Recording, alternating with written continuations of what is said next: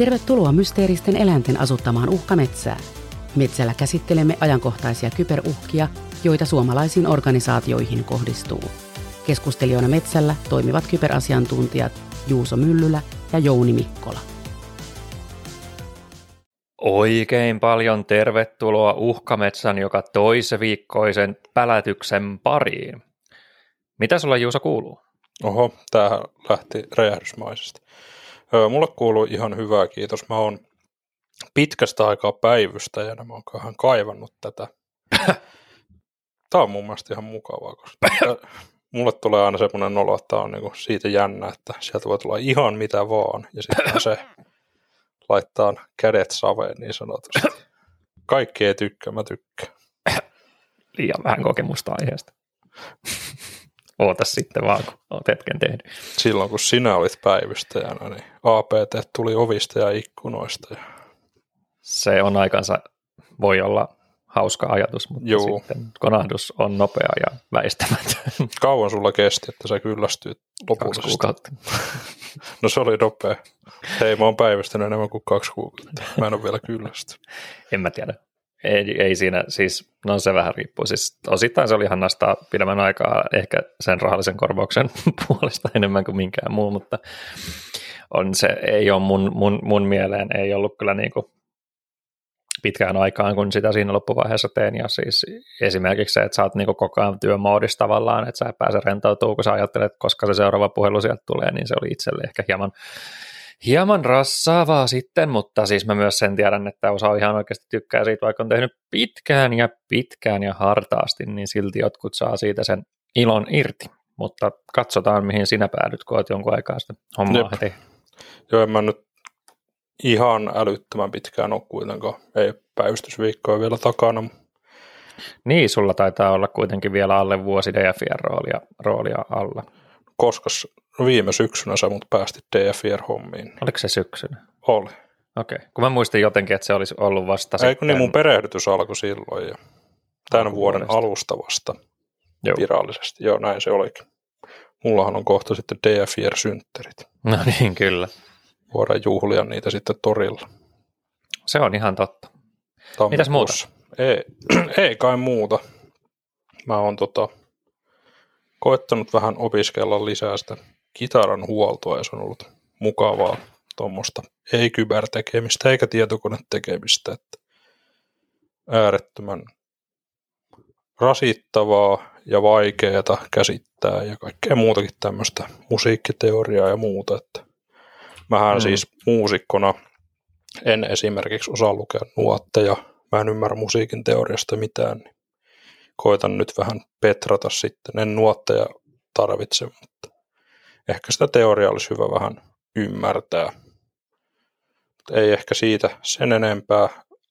Espoossa sataa niin paljon lunta, että mä katsoin äsken autoa, niin että tekisi mieli tilata viikonlopun ruuat kotiin Prismasta. Niin voihan sen ongelman siirtää, on sekin optio. Ei se pidemmän päälle välttämättä toimi, mutta sillä lyhyellä aikavälillä toimiva suunnitelma. Jep. Kyllä ne lumet joskus sitten sulaa. Niin, se on totta itse asiassa. Että jos sä oot koko, koko nyt tämän, ja itse asiassa tässä ollut plussaa just tulossa, niin tota sit se Jep. menee kyllä sillä plussalla vielä sulla. Mutta... Menee vaan auton maalipinta pilalle, kun menee raapimaan sitä. No, mutta huomioiden sun juhlavan Skodan tilanteen muuten, niin en nyt Joo. ole ihan varma, että kuinka paljon siinä arvoa ja rahaa menettää. Mä veikkaan jo, ettei siinä ehkä arvo hirveästi liiku suuntaan eikä toiseen. Niin. Mutta siinä kyllä niin kuin taas talvi iski, kaipaisi vähän sitä, että olisi autohalli tai autotalli tai katos. Tervetuloa tänne maaseudulle. Meilläkin on toi kahden auton katos. Tuossa melkein kolmekin menisi siihen rinnakkain, mutta ei ihan. Että... Onhan se, se on varmaan juhlava tunne, että pääsee heti rattiin ja lähtee liikkeelle melkeinpä. Niin, varsinkin tuon toisen kanssa, kun painaa ensin 15 minuuttia ennen kuin lähtee tuolta. Meillä on tuommoinen kotiautomaatiosysteemi, mistä joskus puhuinkin, niin tuommoinen iPad tuossa eteisessä, sit, niin painaa siitä auton lämmitysnappia, niin se lämmittää itse itteensä sitten. 15 minuuttia siitä ja auton rattiin sillä niin kuin, tota niin, ilman lumia ja muita päällä, niin onhan se kivaa. Toki lumitöitähän mä ennen tätäkin jaksoa tuossa tein, tein sen puolisen tuntia sitten. Että. Hyvät alkulämmöt uhkista varten. Joo, pari sataa neljätä tuossa kolattavaa riittää. Joo, ja ennen kuin annan sulle puheenvuoron kuulumisesta, mä sain kuulia palautteena selvennyksen, mistä havaru tulee. Se tulee havaitsemis- ja varoitusjärjestelmä. Nyt kun kuulin sen, että mistä se tulee, niin se on aika looginen. Niin nytpä tiedän. Hyvä. Tiesitkö Olemme. sä Jouni? En, No niin. en oppinut mitään. Molemmat En- opittiin uutta tänään. Mä, mä tota aina ohitan kaiken, mitä sä puhut silleen. No mä siis arvelinkin. toisesta. Mutta joo, olisiko siinä vaikka mun kuulumiset tältä erää, niin mitäs sulle Jouni kuuluu, mitä sä oot tehnyt viimeisen kahden viikon aikana?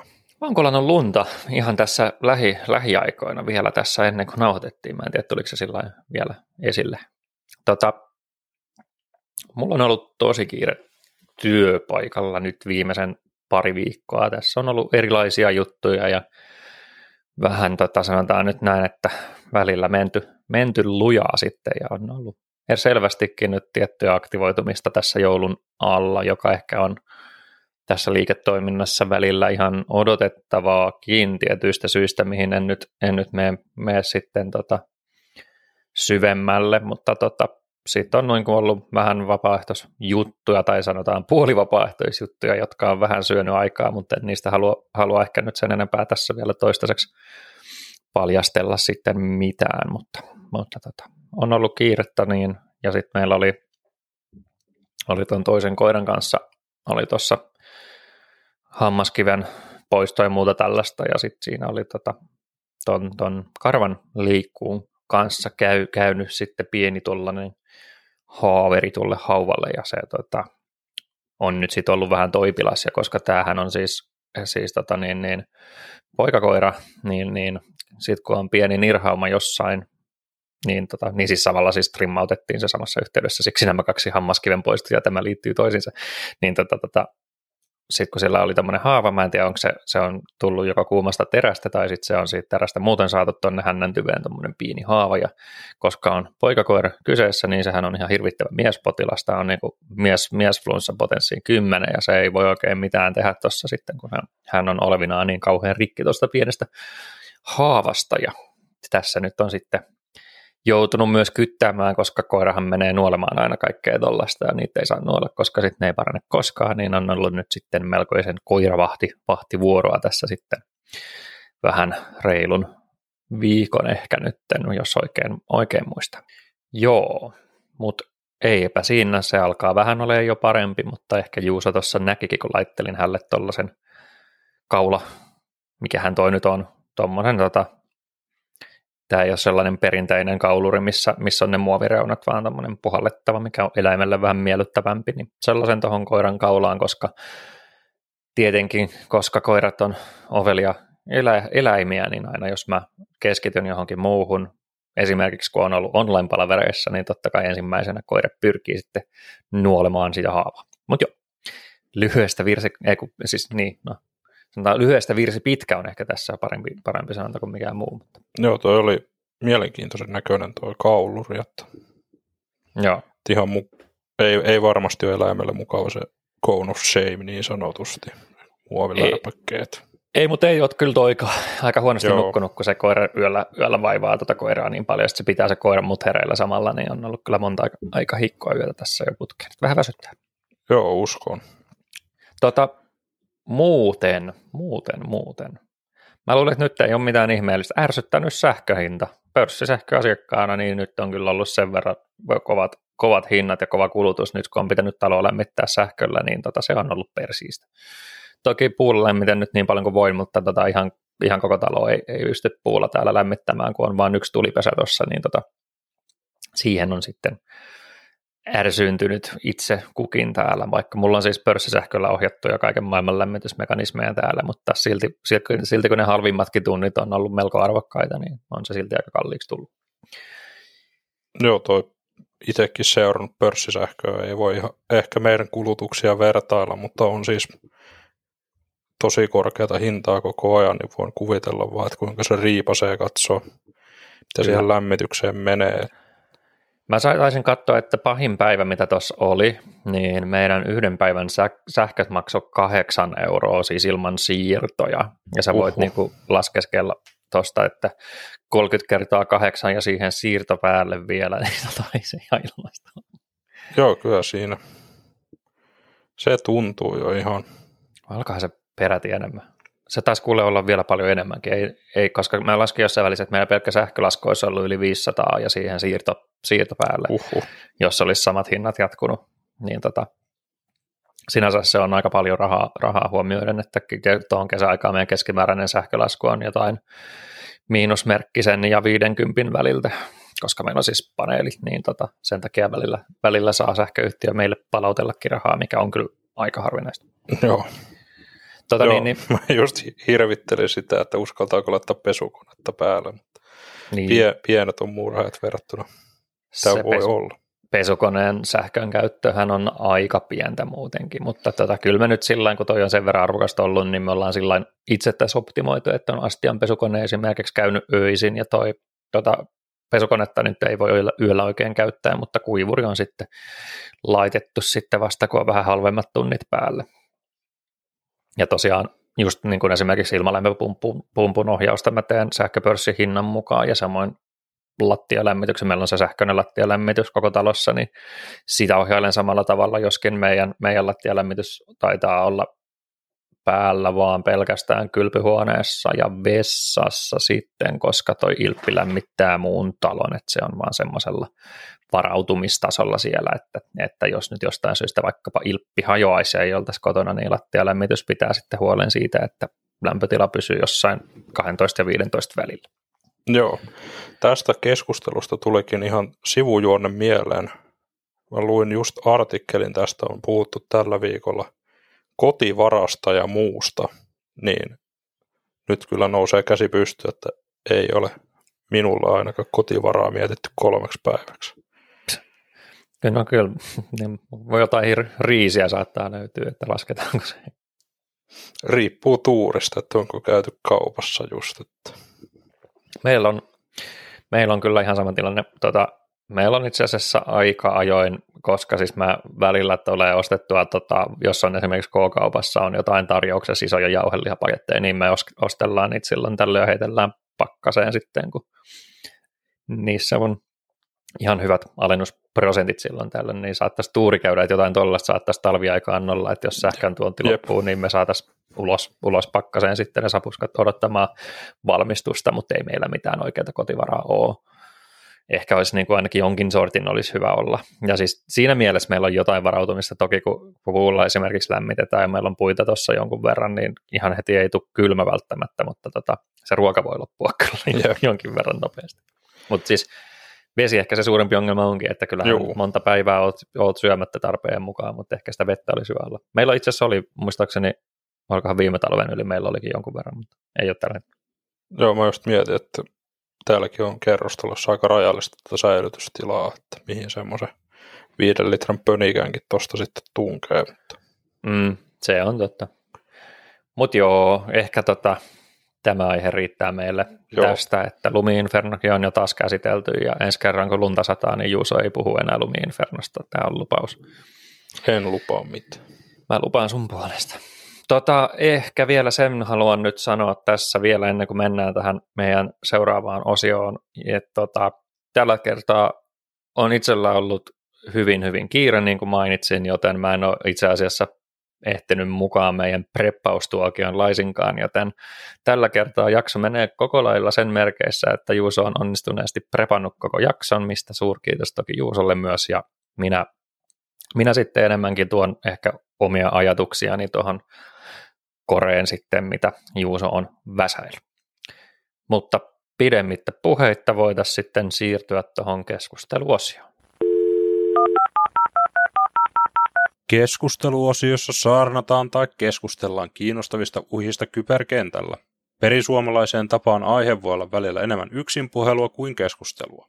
Joo, aloitetaan tämän päivän keskusteluosio sillä, että meillä on tämmöinen konseptijakso taas, että meillä on ollut tietoturvavalvomoa ja teknistä incident response tutkintaa, niin otettiin tämmöinen kolmas, kolmas aihe. Me ollaan puhuttu tästä aika paljon, mutta me ei ole tehty varsinaista jaksoa threat huntingista, eli me puhutaan tänään uhkien metsästyksestä. Tämä on tosiaan meille molemmille tosi miele- mielekästä ja ollaan molemmat tehty sitä jonkun verran, niin koettiin, että tämä on meille luonteva aihe puhua. Ja halutaan tässä jaksossa keskittyä siihen, että mitä threat hunting on, miten sitä tehdään ja mitä siitä voi hyötyä. Määritelmä threat huntingille vaihtelee. Se tuntuu olevan, ei se ehkä enää ole, mutta yhdessä kohtaa se oli semmoinen tosi buzzword. Kaikki hypetti sitä, että tämä on seuraava iso juttu ja muuta. Mutta siitä on muun muassa päästy jo vähän yli. Eli me ollaan tosiaan puhuttu aiheesta koko uhkametsähistorian ajan enemmän tai vähemmän sekaavasti, yleensä enemmän. Ja nyt ajateltiin, että otetaan nyt tämmöinen tarkempi jakso tästä aiheesta. Se toki, mikä täytyy vielä mainita, niin meidän koko podcastihan aloitettiin nimenomaan siis uhkametsästyksen kulmalla, että, että koko, koko tämä niin kuin homma meillä sai siitä alkunsa, kun me ollaan molemmat aiheesta varsin kiinnostuneita ja ajateltiin, että se voisi kiinnostaa sitten tota, muitakin aika paljon. Ja, ja, ja ehkä nyt tässä sitten, nyt kun ollaan puolisentoista vuotta tätä tehty, niin meillä on ajautunut ehkä enemmän, ehkä pikkasen myös tietoisesti sitä siihen kulmaan, että me mietitään ehkä enemmän sitä niin kuin uhkatietoisuutta, TI-kulmaa aika usein ehkä enemmän kuin sitä varsinaista metsästystä ja yleisemmin tota, niin kuin sekopsia, security operationsia, eikä niinkään pelkästään sitä uhkametsästyskulmaa, vaikka pyritäänkin aina, kun siis aihetta on, niin nostelemaan sieltä sitten asioita esiin. Jep. Meidän Twitter-infossa taitaa vieläkin lukea uh, uhkien havaitsemiseen keskittyvä podcast jotain vastaavaa. Mä en ole Joo, mä itse päivittää.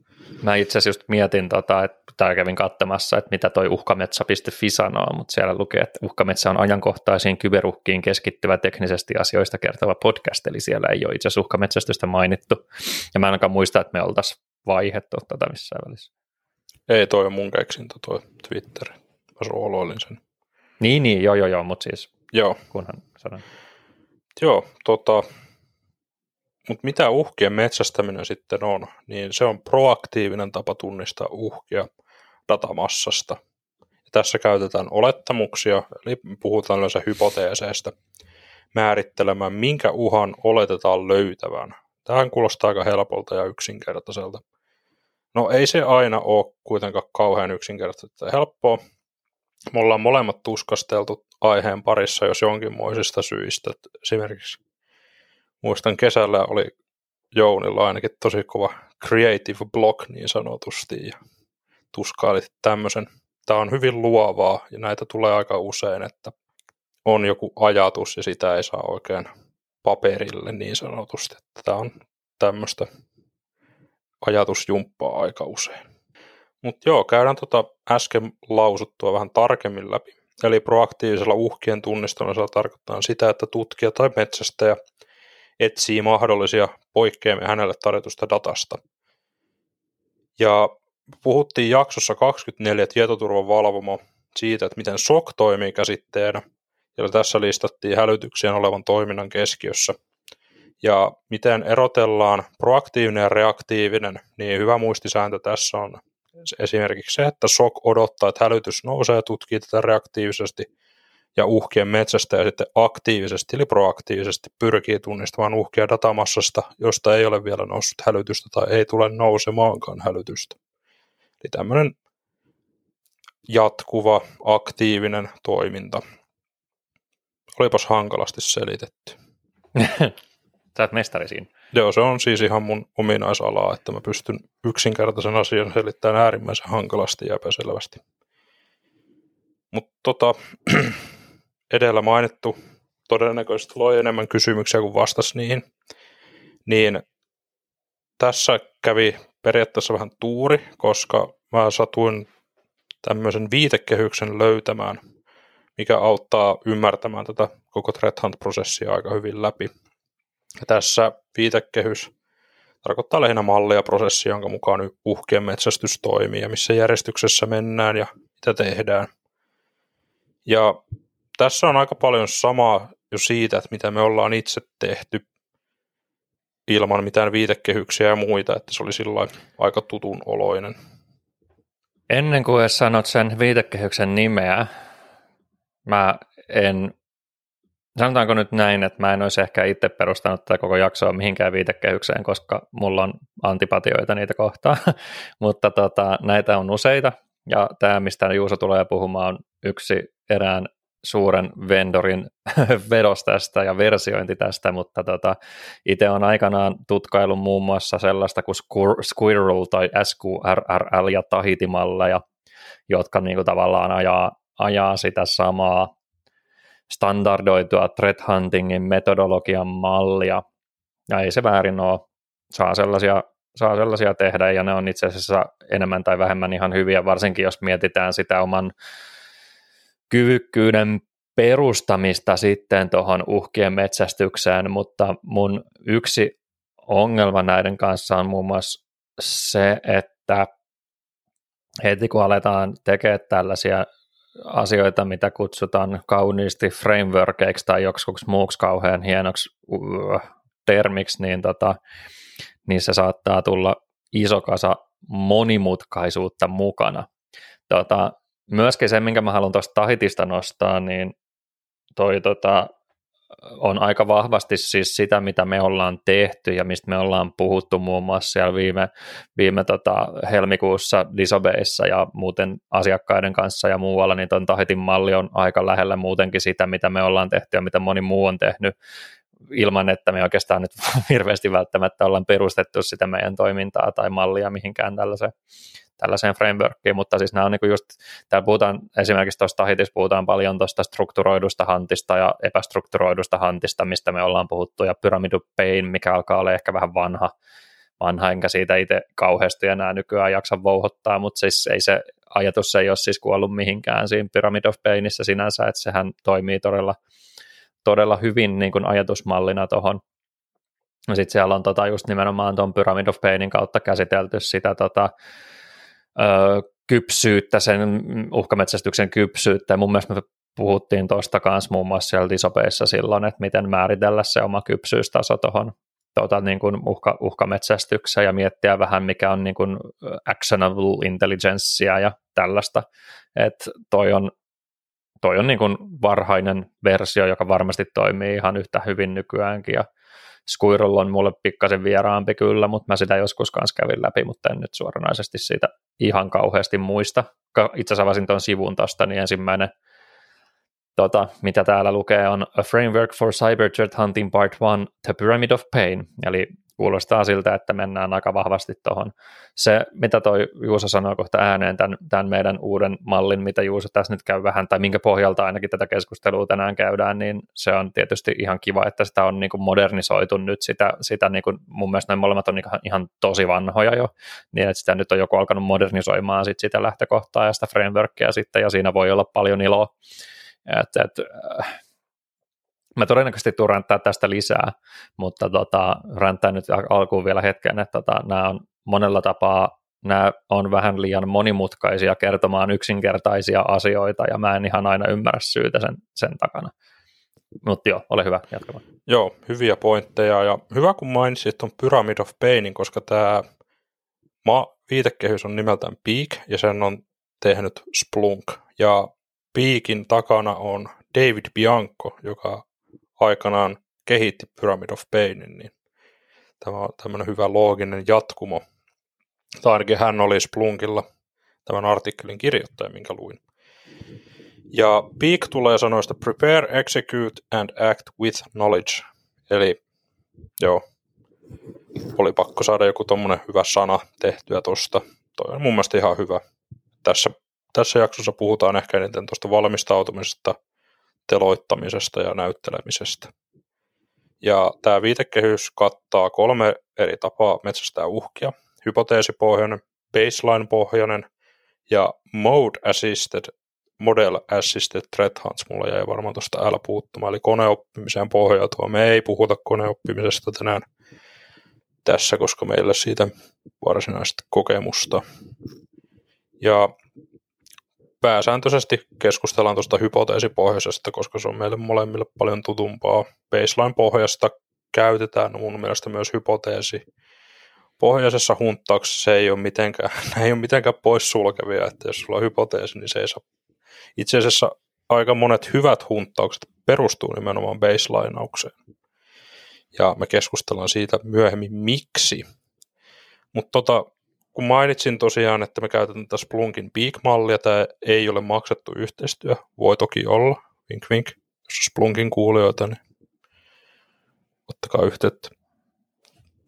Joo, tota, aloitetaan tuosta p eli Preparation, ja tähän vaiheeseen kuuluu aiheen valinta, sen tutkintatutkimus, hypoteesin luominen, skopen määrittäminen, lopulta suunnitelman luonti. Tämä on aika tämmöinen tavallinen, tavallinen kulku, mitä mekin ollaan tehty, ja tämä sopii varsin hyvin esimerkiksi threat pohjaiseen hunttaukseen.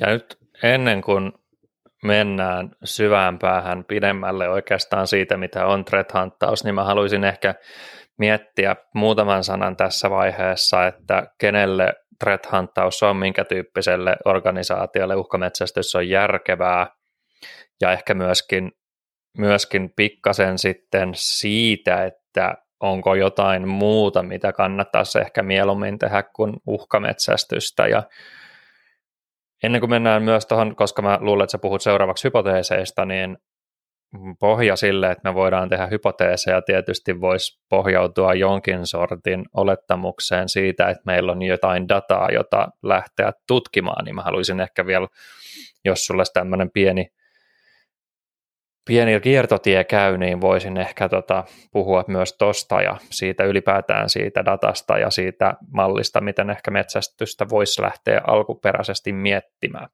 Joo, mutta toi on mun mielestä tosi tärkeä käydä tässä kohtaa läpi, koska mun mielestä toi mallin, se tulee myöhemmin tässä jaksossa toi niin sanottu datan valmistelu ja datan keräys, niin sen pitäisi kyllä mun mielestä tapahtua ennen tätä P-vaihetta, niin käydään se tässä läpi, koska se on loogisempaa, että tiedetään jo vähän sitä datasta, niin ole hyvä. Joo, mutta mennään ihan ensin siihen ensimmäiseen, eli minkä tyyppiselle organisaatiolle siis uhkametsästys on järkevää.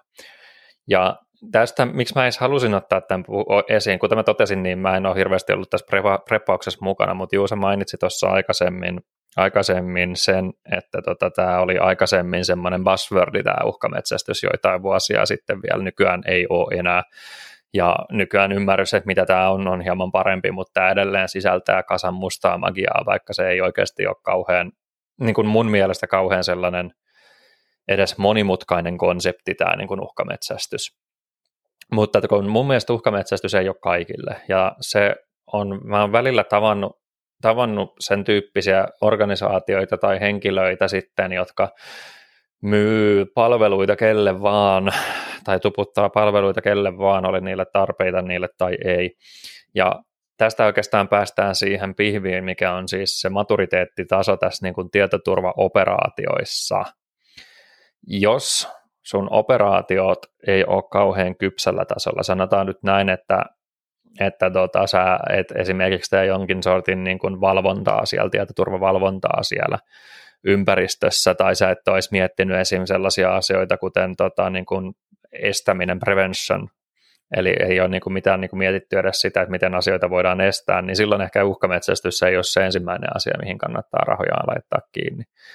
Et mä sanoisin, että ennen, ennen kuin aletaan niin kuin miettiä tällaista uhkametsästyksen tyyppistä toimeksiantia, Osama muuten menee mun mielestä aika vahvasti myös tuonne penetraatio, no okei, okay, penetraatiotestauksella voi olla oma paikkaansa tietyissä sovelluksissa, mutta esimerkiksi Red Teamaus ja tämän tyyppiset toimeksiannot ei mun mielestä kuulu organisaatioille, jolle ei ole perussec-opsi kunnossa, niin, tota, niin ensin ehkä kannattaa miettiä, mä, mä menisin niin kuin, jos mä alkaisin vastaamaan jonkun yrityksen tietoturvasta, niin mä ainakin itse halusin miettiä, että mulla on enemmän, enemmän tai vähemmän niin kuin preventiopuoli kunnossa, eli pyritään ensin estämään kontrollit sitä varten ensin kuntoon, konfiguroidaan ne hyvin ja pyritään varmistamaan, että tota, meillä on ne, ne niin kuin industristandardilla tasolla vähintäänkin ne sitten ne kontrollit sillä puolella ja kovennetaan ja tehdään niin kuin tällaiset niin sanotut low hanging fruitit, mitkä voi olla niin kuin paljon työllistäviä toimenpiteitä, mutta millä todennäköisemmin on parempi return of investment sitten taas kuin tämmöisillä toimeksiannoilla.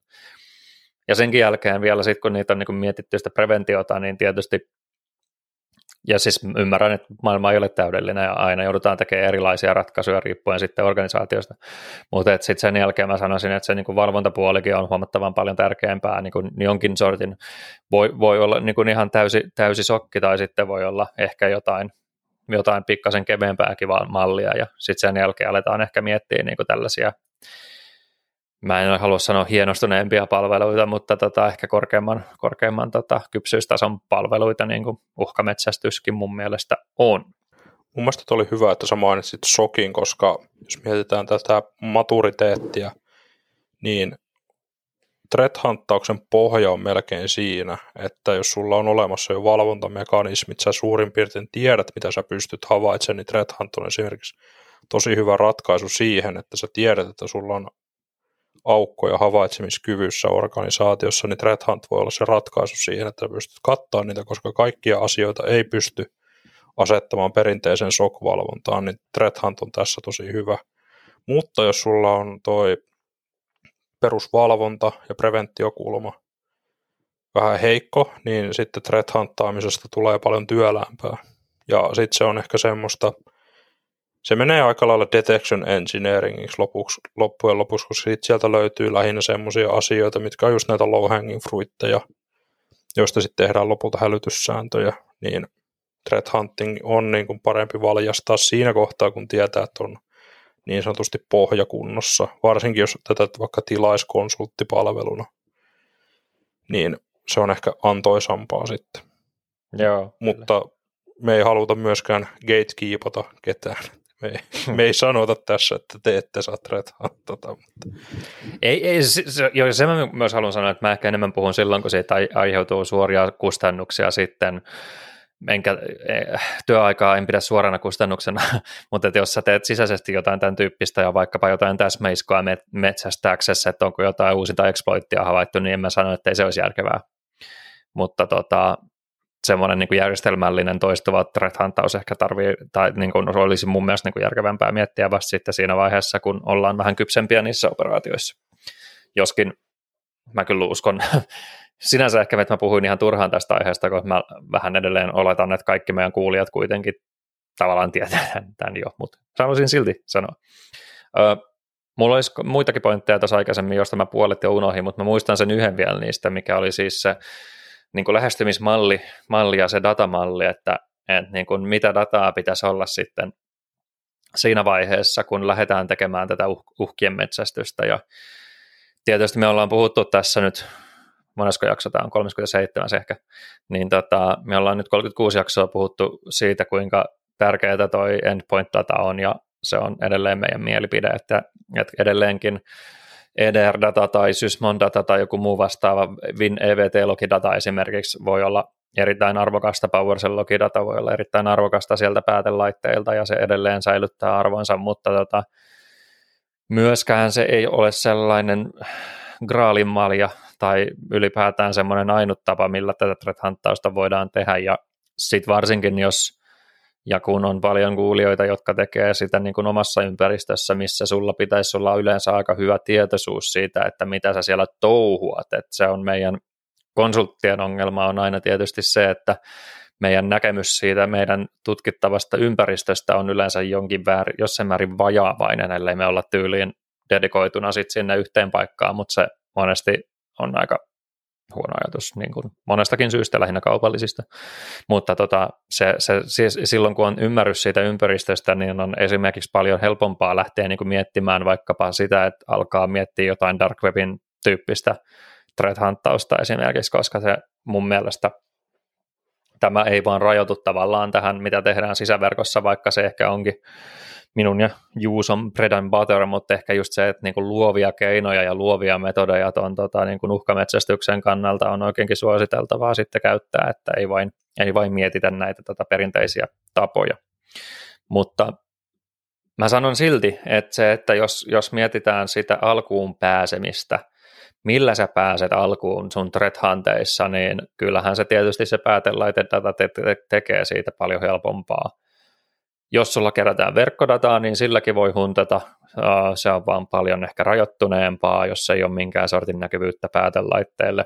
Mutta myöskin tietysti sitten, jos sulla on se mahdollisuus, että tai sulla on se, että sä, sä oot siellä niin, niin sanotusti asiakkaan puolella ja sä välität vain yhdestä ympäristöstä, niin se voi olla, että sieltä sitten löytyy keinoja käyttää vähän tämmöisiä ei niin, ei niin perinteisiä tai ei niin rajoittuneita tapoja voisin ehkä sanoa. Eli, eli jos vaikka ei olisikaan jotain EDR-tyyppistä työkalua, niin sitten voi, voi ehkä potentiaalisesti käyttää sitten jotain muita keinoja threat esimerkiksi sitten jotain PowerShellin tyyppistä tai muuta vastaavaa voi sitten tehdä, millä kuulustelee sitten päätelaitteita, mutta siinä toki tulee omat ongelmansa vasta.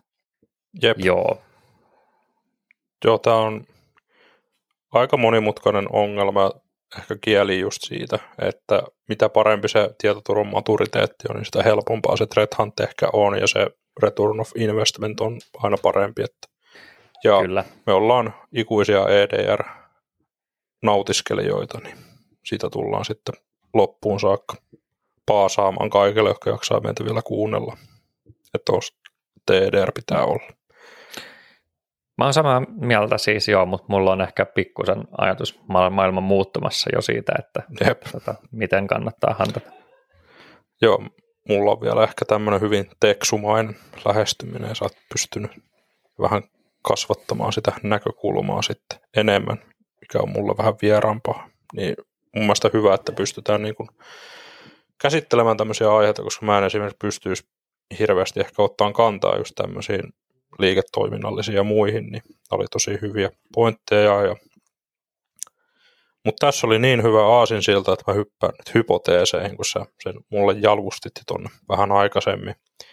Ja hypoteesihan on, tota, käydään läpi, että mitä hypoteesit on sitten metsästyskontekstissa. Eli hypoteesien käyttäminen on tieteellinen menetelmä, jonka tarkimmat kriteerit ovat falsiability, ja testattavuus. Mä en osannut suomentaa vä- väärennettävyys.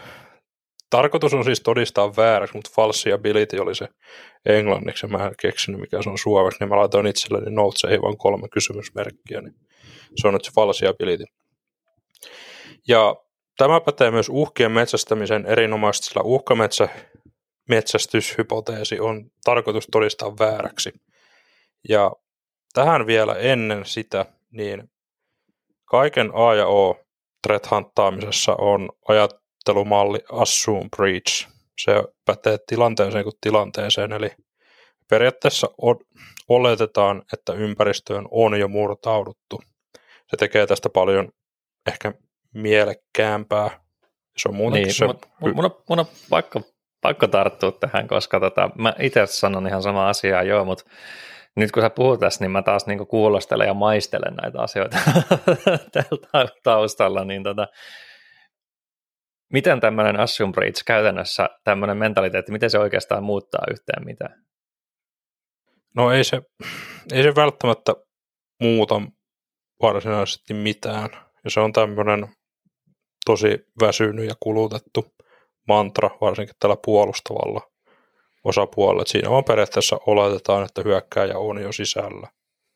Ja kyllä sanoisin, että tämä on ihan perusajatusmalli jo melkeinpä koko niin kuin Threat Huntissahan, siis ethän sä tekisi sitä. Sähän et, et, sä, sä et aloita Threat Huntaamaan, jos sä oletat, että sun ympäristössä ei tapahdu mitään. Niin siinä mielessä toi lausunto on kyllä melkoista markkinointiyppeä. Kyllä.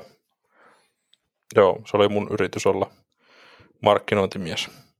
Se onnistui sinänsä ihan hyvin. No niin. Siis, kun, kun mulla tuli vaan tätä, tiedätkö, samalla kun kuuntelee, kun joku muu puhuu, niin välillä herää tämmöisiä, tämmöisiä ajatuksia päähän, niin halusin tuoda, tuoda sen ilmoittaa. Joo, tuo oli hyvä, koska mä en edes tajunnut nyt vasta kun sanoin. Nyt mä tajusin itsekin, että se kuulostaa kyllä vähän hölmöltä. Joo, unohdetaan tuo Assume Breach, mutta siis hypoteesi on tosiaan olettamus siitä, että jotain on tapahtunut ja sitten se todistetaan vääräksi. Tämä on varmaan se helpoin käsite tästä. Ja hypoteesin on, on myös tarkoitus rajata tätä metsästystä järkeväksi, jotta päästään tulosten validointiin. Eli jos, jos mietitte, että mitä juontajat taas sekoilee, niin tämä hypoteesin sisäistäminen Threat Huntin käsitteenä on haastavaa. Se oli mulle aluksi haastavaa.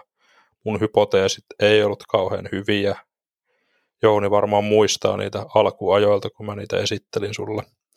Että miten tämmöinen hypoteesi, ja se oli tyyliin, että CMD käynnistettiin, siellä on command lineina tämä, että oli mun hypoteesi, että tämmöistä on. Niin hypoteesit on niin kuin, öö, tosi hankalia käsitteitä, ja mäkin olen selittänyt sitä tosi huonosti tässä, niin onneksi mä olin kirjoittanut itselleni tänne tähän väliin. Majoneesin lisäksi tulee tosiaan nämä kaksi esimerkkiä. Hyvästä ja huonosta hypoteesista jokainen saa olla sitten tuomari, että onko nämä huonoja vai, hypote- huonoja vai hyviä. Mä en sano kumpi on kumpi, te saatatte ehkä sitten tajuta. Hypoteesi A. Hyökkääjä on päässyt verkkoon ja aikoo ampua kiristyshaittaohjelma koko ympäristöön. Tämä oli hypoteesi A. Ja hypoteesi B. Initial Access Broker TA666 lähettää sähköpostikampanjat, jossa liitetiedoston piste iso tiedosto, jonka suoritus antaa hyökkäjälle jalansijan. Kumpi oli, Jouni, parempi hypoteesi? En väitä, että kumpikaan on kauhean hyvä, mutta kumpi oli vähemmän huono? No siis jos asettelit kysymyksen oikein, muuten olisin sanonut, että kumpikaan ei ole kauhean hyvä, mutta toki parempi tässä on se vähän rajatumpi, missä puhuttiin tästä TA666, jonka olet mielenkiintoisesti nimennyt. nimennyt. Kyllä. Mä en, en, en enää yhtään, yhtään kyseenalaista, mitä sinä uskot, mutta joo. Anyways, se on se, se ensimmäinen, mistä puhuit, eli hyökkäjän pääset verkkoon ja aikoo ampua kiristyshaittaohjelman koko ympäristöön, on, on, on vähän liian laaja siinä mielessä, että tämä uhka ensinnäkin käytännössä koskee jokaista yritystä maailmassa, mikä on siis sinänsä ajatuksena ihan hyvä, että niin kuin mietitään niitä relevantteja uhkia, sitten mä tässä välissä hyppään siihen Initial, Initial Access Broker T666 lähettämään sähköpostikampanjaan.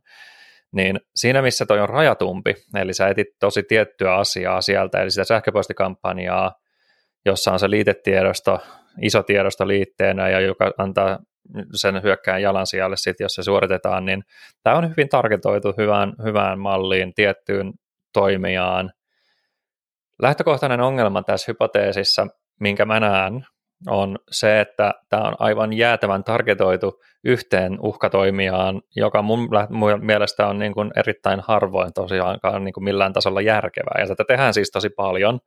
Ihmiset tekee tätä tosi paljon, koska se on ensinnäkin se on aika helppoa. Se on semmoinen helppo lähestymiskulma ja siitä on niin kuin helppo sillä niin kuin alkaa kelaamaan, että okei, että mä haluan yhden, yhden uhkatoimijan ja mä haluan alkaa miettiä, että historiallisesti, mitä tämä kyseinen uhkatoimija on sitten ihan oikeasti niin kuin tehnyt, ja sitä myöten sitten alkaa niin kuin miettiä, että mitkä nyt on sitten ne ö, taktiikat, tekniikat ja toimintamallit, mitä mun kannattaa alkaa, alkaa metsästää, mitä tämä on käyttänyt. Mutta jos sulla ei ole niin kuin mitään semmoista vihjeä siitä, jos sulla ei ole mitään niin kuin, ajatusta siitä, että juuri tämä uhkatoimija kohdistaa sitä hyökkäystä juuri sinun organisaatioosi, niin mun mielestä on ihan waste of time niin kuin etsiä tällaista niin kuin neulaa sieltä heinäsuovasta, ja se on erittäin epätodennäköistä, että se olisi just siellä sun ympäristössä sitten mikä tekee tästä niin kuin omalla tavallaan ehkä jopa huonomman hypoteesi, jos sä alet niin kuin miettiä sitä tällainen, että se on vaan liiankin rajattu. Ja mä oon itsekin tehnyt tällaisia hypoteeseja paljon joskus, mutta tota, mä oon yrittänyt nykyaikana välttää aika vahvasti vähän liiankin targetoidut mal, niin kuin hypoteesimallit, vaan enemmänkin vähän avaa sitä ja sitten alkaa tekemään sinne niitä alihypoteeseja sitten, millä oikeasti targetoidaan sitten tarkasti ja tarkemmin ainakin jotain, jotain asiaa, mutta sillä että se on snadisti yleismaallisempi kuin tällainen. Tota, mutta edelleen se, siis ensimmäinen, mikä oli siis se hyökkäjän päästä verkkoja ampua kiristyshaittaa koko ympäristöön, kattaa niin kuin satoja ja satoja ja satoja tai tuhansia erilaisia, erilaisia tekniikoita, joten se on käytännössä mahdoton todistaa vääräksi. Jälkimmäinen on mahdollista todistaa vääräksi, mutta tota, se on vaan ajan hukkaa ajaa niin kuin noin, noin rajatulla hypoteesilla todennäköisesti, ellei ole sitä vihjaa, että tämä on meille suuri uhka, tämä toimii. Kyllä, Tuossa oli tosi hyviä pointteja, mitä nostit. Eli tämä on tosiaan hyvin tarkka hypoteesi, joka koskettaa yhtä kampanjaa, joka on nähty, joka voi olla jo muuttunut seuraavana päivänä. Eli joo, kumpikaan näistä ei ole kovin hyvä. Mutta pointti oli just se, että hypoteesi voi olla joko tosi laaja tai se voi olla tosi tarkka. Ja tuolla vähän myöhemmin käsitelläänkin, tota, että miten tämmöinen toiminnallinen haku ja hypoteesi sitten muodostetaan. Eli tässä oli tosiaan, halusin näyttää kaksi ääripäätä niin sanotusti. Mm. Mä, mä haluan vielä sanoa sen, että siinä mielessä, missä hypoteesit auttaa tosi paljon metsästä ja tekemään työtänsä, mutta jos sä oot just tullut tai ei, ei jos sä tullut just alalle, mutta jos sä oot niinku just niinku miettimässä, että olisi kiva, olisi kiva alkaa metsästää jotain, että mäpäs haluan alkaa tekemään threat huntia ja sulla on siihen mahdollisuus teknisesti alkaa sitä toteuttaa, niin älä liikaa mieti hypoteeseja, mieti joku hauska tekniikka jostain mitre attacista tai whatever, selaile uhkatietoa, katso, että täällä on tämä uusi loader XYZ ja se tekee tällaisia temppuja ja siinä sulla on hypoteesi käytännössä. Eli hypoteesisana on hirveän hieno, mutta sen ei välttämättä tarvitse olla ehkä niin, niin, niin kuin hienon kuuloinen tai niin hienosti määriteltävä, että se voi olla hyvin tämmöinen alatasoinen, eikä se aina tarvitse puhua hypoteeseista sinänsä. Jep. Joo, tota, mentiin järjestyksessä vähän sekaisin, ei se mitään. Niin keskustellaan seuraavaksi siitä, että mistä näitä ideoita hypoteeseja tulee. Että Jouni tuossa mainitsikin uhkatiedon, mikä on varmaan yksi helpoimpia ja käytettävimpiä tapoja sitten muodostaa hypoteeseja. Ja me ollaan molemmat kärsitty luomisen tuskaa tämän suhteen. Ja tämän takia me ollaan pyritty aina jakamaan näitä ideoita hunttauksiin, kun ollaan käsitelty vaikka uhkatoimijoiden uusia metkuja. Pyritään niitä aina silloin tällöin sitten meidän ajatuksistamme jakamaan, kun me niistä keskustellaan tässä ohjelmassa. Jos mennään tuohon peak-viitekehykseen, niin hypoteesin luominen alkaa siitä, että valitaan aihe, johon syvennytetään seuraavassa vaiheessa.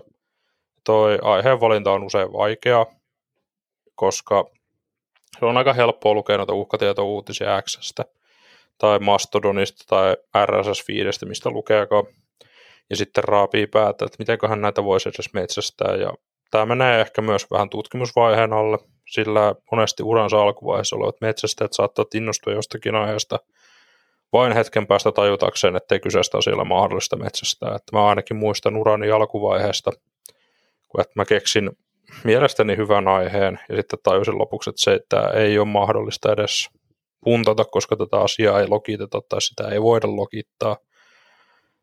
Joten metsästäminen on mahdotonta sen suhteen, eli kipu kasvattaa elämän opettaa tässä sitten. Ja me käsiteltiinkin jo vähän tätä lokitusta ja dataa. Ja kun aihetta valitaan ja syvennytään, onkin tärkeää ymmärtää, että mitä logidataa on olemassa siellä sitten käytettävissä, koska se määrittää hyvin paljon sitä, että mitä sä pystyt unttaamaan. Ja tässä tuleekin paljon noita mielenkiintoisia kadinkoloja ja hyvä ymmärrys ehkä logituksesta ja miten ED-rakentit toimii. Eli ymmär, että se on mun mielestä myös tärkeää uhkometsästäjän ymmärtää ja oppia, että miten valvonta toimii, mitä voidaan ylipäätään nähdä, mikä on teknisesti mahdollista ja mikä ei, koska se antaa sitten paremmat valmiudet tunnistaa jatkossa näitä, että mitä pystyy metsästä ja mitä ei. Et esimerkiksi vaikka artikkeli, missä on reversattu uusi loaderi ja siellä on paljon kuvia näistä decompilereista, IDAPROsta ja muusta, niin semmoista on melkoisen hankala metsästä ja se ei ole oikein relevanttia, niin sitten täytyy pystyä vähän lopulta tunnistamaan, että mikä on niin tämmöisessä esimerkiksi Loader-artikkelissa sitten metsästettävä ja mikä ei. Ja se oli mulle ainakin alussa hieman haastavaa, mutta sen sitten lopulta vähän tajusin, että sun pitää ymmärtää se data, mitä sulla on Kyllä. saatavilla jossain määrin, että sä voit alkaa miettiä sitä ja siinä on, sit kun sä kerran ymmärrät vaikkapa miten Windows suunnilleen toimii, esimerkiksi jonkun no vaikka sitten incident response tai forensiikkatyön kautta, kun sä alat parsimaan ja ihmettelemään, tai sitten just EDRien kautta. EDR on ehkä helpompi tie vielä nykyään, kun ne alkaa olla niin hyviä siinä, että ne, no joo, okei, okay, vähän riippuu, riippuu tuotteesta. Osa itse asiassa on ärsyttävän huonoja ja ohjaa väärään suuntaan myös, koska niissä saattaa olla esimerkiksi muutettu jotain polun nimiä, mikä on tosi typerää, mutta viimeksi tänään näin tällaisen, tällaisen sitten, että se oli, se oli hieman, ärsyttävää, mutta että niinku niistä pystyy sitten alkaa ymmärtää, että miten se oikeasti se Windows toimii, ja sitten ainakin itsellä mä alkuaihe, aloin, alkuvaiheessa, kun aloin tekemään itse Forea, niin mähän mietin niitä asioita ihan, ihan liian monimutkaisesti silloin, että ei se, niin se toiminta ei ole niin ihmeellistä ja sellaista mustaa magiaa kuin monesti luullaan, mutta toki siellä on siis jotkut injektiot täytyy jollain tasolla vähän niin kuin vaatii sitä, sitä ymmärrystä esimerkiksi, ainakin jos sä haluat syvällisemmin miettiä, että mitä joku injektiotyyppi esimerkiksi sitten tarkoittaa, mutta että joku niin kuin, sanotaan nyt näin joku DLL imagen, lataus tai vaikkapa tiedoston luonti tai joku rekisteriarvon luonti ja tällaiset, niin kuin, eihän nämä nyt ole kauhean monimutkaisia Indien. Se vaan toki täytyy se sisältö ymmärtää ja mitä se tarkoittaa ja siinä on oma monimutkaisuutensa sitten, mutta kun sä ymmärrät sen konseptin, niin se tekee siitä hunttauksesta itse heti paljon helpompaa, kun puhutaan nimenomaan päätelaitedatasta. Ja se, voin sanoa, että se myös itseluottamusta jossain määrin kasvattaa, kun alat ymmärtää sitten, että mitä nämä hommat tarkoittaa, ja sen jälkeen sä oot tilanteessa, että sä alat olla aika agnostinen siitä työkalusta sitten, mitä sä käytät, vaan enemmänkin sä oot kiinnostunut, miltä se data näyttää, ja se on ihan hyvä tilanne. Jep, se oli tosi hyvä, hyvin selitetty. Ja mä olin listannut just tänne mun esimerkkejä, että jos mietitään aloittelevaa uh, uhkien metsästäjää, niin yksi helppo tuommoinen hyvin perinteinen on koventorivi-argumentit, mitä voi sitten metsästää. Se on ehkä puoliksi myös semmoista iok sweeppausta, että onko näkynyt vaikka sitä loaderin käyttämää command line argumenttia, että esimerkiksi EDR-tuotteet, Sysmon, tietyt konfiguraatiot Windows Event Loggingista pystyy tallentamaan noita prosessien command lineja, että ottaa vaikka meidän paljon puhuman TDFR-reportin tekemään raportin ja voi sitten katsoa, löytyykö omasta ympäristöstä niitä samoja niin. command lineja. Ja nyt mä taas haluan sanoa siitä, että puhuttiin, puhuin siitä hypoteeseista ja niistä liian tarkoista hypoteeseissa tuosta edellisessä, edellisessä tota, tota, osiossa, niin nyt sitten just, että mitä sitten mun mielestä kannattaisi niin miettiä, niin tuossa on hyvä esimerkki, on toi DFIR-report ja muut lähteet, eli Eli, eli jos sulla on esimerkiksi TI-järjestelmä, joka pystyy keräämään tällaista dataa niin kuin TTP-tasolla, että mitä ihan niin kuin tosielämässä uhkatoimijat on käyttänyt ja mitä on käytetty paljon eri uhkatoimijoiden toimesta ja isossa määrässä hyökkäyksiä, niin eikö se ole paljon loogisempaa ottaa semmoinen niin kuin iso sviippi sellaisia uhkatoimijoita, jotka niin kuin on oikeasti aktiivisia ja sellaisia niin kuin tekniikoita, mitä ihan oikeasti käytetään, ja DFIR Report on siinä mielessä hyvä, että sä pystyt sieltä helposti lukemaan useita artikkeleita ja sä aika nopeasti saat sen kuvan siitä, että miten niissä on käytetty. Mutta yksi ongelma siinä on toki se, että me ei kukaan tiedetä, kuinka vanha se data on. Mutta joo, että et just tuosta niin lähtökohtana ehkä tollainen sitten. Toki siinä voi niin miettiä esimerkiksi sitä, että okei, että mä oon, mä oon nyt sitten vaikkapa finanssialan yritys, tai mun työnantajani on finanssialalla, niin tota, onko jotain, mitä mä pystyisin niin kuin targetoimaan nimenomaan, että niihin uhkatoimijoihin, jotka on tällä alalla toiminut. Tämän sanottua, niin mun mielestä edelleen suurin uhka on eri noi ransomware-toimijat, eli enemmän mä olisin kiinnostunut ehkä miettimään niitä, että mitä ne ransutoimijat tällä hetkellä tekee yleisellä tasolla ja usein niistä kuin vaikkapa se yksi, yksi ransomware-toimija, mutta tietysti aina täytyy nyt miettiä, että jos on vaikkapa joku yksi iso, erittäin aktiivinen, mun mielestä hyvä esimerkki tästä oli se toi, mikä se kesällä oli se, sanos nyt se, Klopp. se, se just Kloppi, joka käytti yhtä tiettyä takti- tai tekniikkaa siihen, että se pääsisi sinne, sisään sinne ympäristöihin, niin ehkä tuommoinen voi silloin olla niin kuin hirveän, hirveän järkevääkin, kun on nimenomaan se yksi, yksi toimija, joka kahden kuukauden aikana väittää, väittää kryptanneensa 200 eri organisaatiota, joskin sehän oli siis ihan täyttä BS se väite, mutta kuitenkin.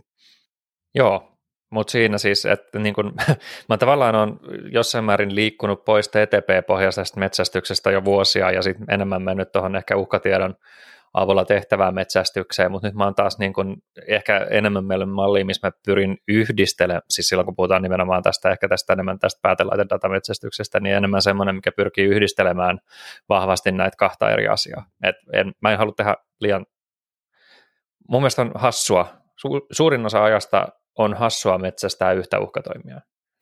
Jep, tossa oot ihan oikeassa. Ja se onkin se on jo haastavaa yhdistellä noita. Ja mulla on tuolla vähän myöhemmin esimerkkejä, että miten voidaan vähän niin kuin skaalata tuota hypoteesia ja hakua sitten laajemmaksi. Että koitetaan siirtyä tuosta yksittäisestä uhkatoimesta tai yksittäisestä tekniikasta kattamaan useampia asioita. Mutta ennen kuin mennään siihen, niin voidaan puhua tämän Peak-mallin viimeisistä vaiheista, eli Skopen määritys ja suunnitelma. Tämä on vähän tämmöisiä tylsempiä hallinnollisia asioita, mutta toisaalta tosi tärkeitä. Eli Skopen määritys on on tota, tosi tärkeää, koska se auttaa metsästä ymmärtämään hypoteesinsa rajat. Ja mun mielestä hypoteesi itsessään jo asettaa sitä skopea sitten kun niitä miettii. Ja totta kai, jos mietitään, sitä voi miettiä, että onko hunttaus sitten yksi hypoteesi vai onko se kokoelma hypoteeseja. Menee ja tiedä ihan oman maan mukaan. Mutta toisaalta mikäli hypoteesi on määritetty tarkkaan ja toimivasti, niin skopen määrityksen pitäisi onnistua melko luontevasti sitten sen pohjalta. Ja skopeahan voi määrittää sitten vaikka esihenkilö, joka sanoo, että sä saat kaksi tuntia metsästää tätä, niin siinä voi olla sun skopea myös senkin kanssa. Mutta tota, kun skopea määritetään, niin pitäisi olla ainakin seuraavat selvillä. Eli mistä datalähteestä metsästystä tehdään. Se voi olla vaikka se EDR-data. Mitkä laitteet identiteetit on kohtana, jos käytetään taas sitä EDR-esimerkkiä, niin varmaankin kaikki laitteet, joilla EDR-agentti on, jotka on lähettänyt logia. Minkälaisia mahdollisia rajoituksia metsästykselle on? Tämä voi olla aluksi vaikea tunnistaa, ja se tulee ehkä sitten kokemuksen kautta, että aletaan ymmärtämään, että tietyt hypoteesit rajaa itsessään jo tuloksia, että se siinä ei voi nähdä kauhean laajasti tai sitten tekee liikaa, niin tämä rajoitukset tulee sitten vähän myöhemmin ehkä, mutta... Jo. Joo, mä, mä haluan tähän tarttua, tähän rajoitukseen, ja tässä yksi asia, mistä sä et vielä puhunut, on se, että tota, tekniset rajoitukset, eli mietitään vaikka, että meillä on kolme eri EDR, meillä on CrowdStrike, meillä on Defender for Endpoint Microsoftilla, ja sitten meillä on tämä, mikä tämä nyt on, Broadcom, VMware, Carbon Black EDR. Nämä kolme EDR on, on tota niin, niin hyvin erilaisia, ja niissä on osittain päällekkäisiä ominaisuuksia, ja niillä on omat vahvuutensa, ja yksi näistä kolmesta tuotteesta ei ole erityisemmin minun mieleen uhkametsästys mielessä, ja tästä kyseisestä tuotteesta mä antaisin tähän skopeen sellaisen määrityksen tai semmoisen ehkä riskin tälle, että tota, koska siinä on paljon rajatumpi hakukieli kuin joissain muissa tuotteissa, niin se ensinnäkin ottaa enemmän aikaa tehdä se työ, ja sitten tota, toisekseen sillä ei välttämättä saada yhtä hyviä tuloksia kuin voitaisiin saada jollain, jollain muulla työkalulla. Se ei ole estehanttaukselle, mutta se on hyvä huomioida, että se vaan ehkä niin kuin se, se on työlämpää ja se ottaa enemmän aikaa riippuen sitten siitä teknologiasta, mitä on saatu. Joo, toi on myös tosi hyvä, hyvä huomio, koska jos tässä on niin kuin tärkeä nimenomaan ymmärtää se kyvykkyys, että mitä sä pystyt näkemään ja miten sä pystyt hakemaan, niin hyvä ymmärtää ne rajoitukset ja mihin se oma, oma tuote sitten pystyy ja kykenee. Ja sitten ehkä Skopeessa myös voi olla, että kuinka paljon metsästykseen asetetaan resursseja, niin kuin aikaa ja henkilötyötä. Että riippuu taas, että mutta me ei puhuta noista, noista tylsistä asioista. Niin. Ää, suunnitelman luominen muutenkin huntille riippuu metsästäjän osaamistasosta ja mahdollisista resursseista, että jos mietitään tämmöistä vaikka projektimaista threat hunttia, niin sen suunnittelu vaatii sitten ehkä tarkempaa määrittelyä siinä, että kuinka pitkään hunttauksessa menee jne. jne. Mutta suunnitelma itsessään voi olla niinkin yksinkertainen kuin, että kirjataan hypoteesit ulos, listataan mistä tuloksia haetaan ja millä työkalulla, mitä tutkintamenetelmää käytetään, kuka tekee milloin ja miten tulokset kommunikoidaan. Mä olin tituleerannut Jouni tänne The Grand Wizard of Hunting, niin miten sä suunnittelet uhkametsästyksen, jos sun pitäisi tuommoinen vaikka viikon projekti tehdä, jossa saisit vaikka ää, kolme pääasiaa, mitä sun suunnitelmassa olisi, niin mitkä ne olisi? Expectation management, koska konsultti, Kyllä. Eli, eli, eli täytyy vähän aina miettiä sitä, että tota, mitä luvataan, että pystytään suorittamaan annetussa ajassa. Sitten tota, kuvattuna ne ö, hypoteesit, mitä mä haluaisin ehdottaa, että lähdetään metsästämään, ja tässä vaiheessa mulla toivottavasti olisi jo tiedossa esimerkiksi se, että tota, tota niin, niin, mitä datalähteitä mulla on käytössä, niin mitä mä voin käyttää siihen äh, tota niin, niin, metsästykseen. Ja siinä oli oikeastaan ehkä kaksi tärkeintä. Kolmas on sitten ehkäpä sitten toi tota, kommunikaatiotavat ja raportointimalli. Sulla oli tuossa muun muassa, mitä tutkintamenetelmää käytetään, mutta koska mulle skouppaus tarkoittaa aika vahvasti asiakkaan kanssa yhteistyössä tehtävä asia, koska mähän on konsultti kuitenkin Intien, niin mun skouppaus tarkoittaa sitä, että mä määrittelen asiakkaalle, mitä se projekti sisältää, ja silloin noin on oikeastaan mun mielestä ne kaikista tärkeimmät tavat, tai siis kolme tärkeintä pointtia siinä, eli, eli mitä ehdotetaan asiakkaalle, että lähdetään metsästää. Tämä on yleensä asia, mihin asiakkaat ei välttämättä osaa kauheasti ottaa kantaa, että mikä on järkevää ja mikä ei, ja tämän mä oon oppinut vuosien saatossa, joten mä itse pyrin miettimään ennen, ennen sitä skouppausta sen, että mikä mun mielestä olisi tälle kyseiselle organisaatiolle järkevää vähän niin kuin sillä että eritän ensin vähän ymmärtää, että mitä se organisaatio tekee ja mitä dataa mulla on saatavilla, ja mä perustan mun ajatukset siihen, sitten myöskin se on toki tärkeää, että, että on niin kuin sovittu ne yhteiset keinot sit siihen, että sanotaan nyt näin, että mä, mä löydän pahuuden X, Y, Z, niin mitä mä silloin teen? Soitanko mä heidän sisälle, että mä löysin pahuuden X, Y, Z? Ja edetään siitä sitten niin, että joku aloittaa vasteen ja näin, ja ylipäätään, että miten nämä raportoidaan, ja sitten se tosi tärkeä osuus on se asiakastyytyväisyys näissä sitten itselle tietysti, tykkään itse tuottaa priimaa silloin, kun osaan.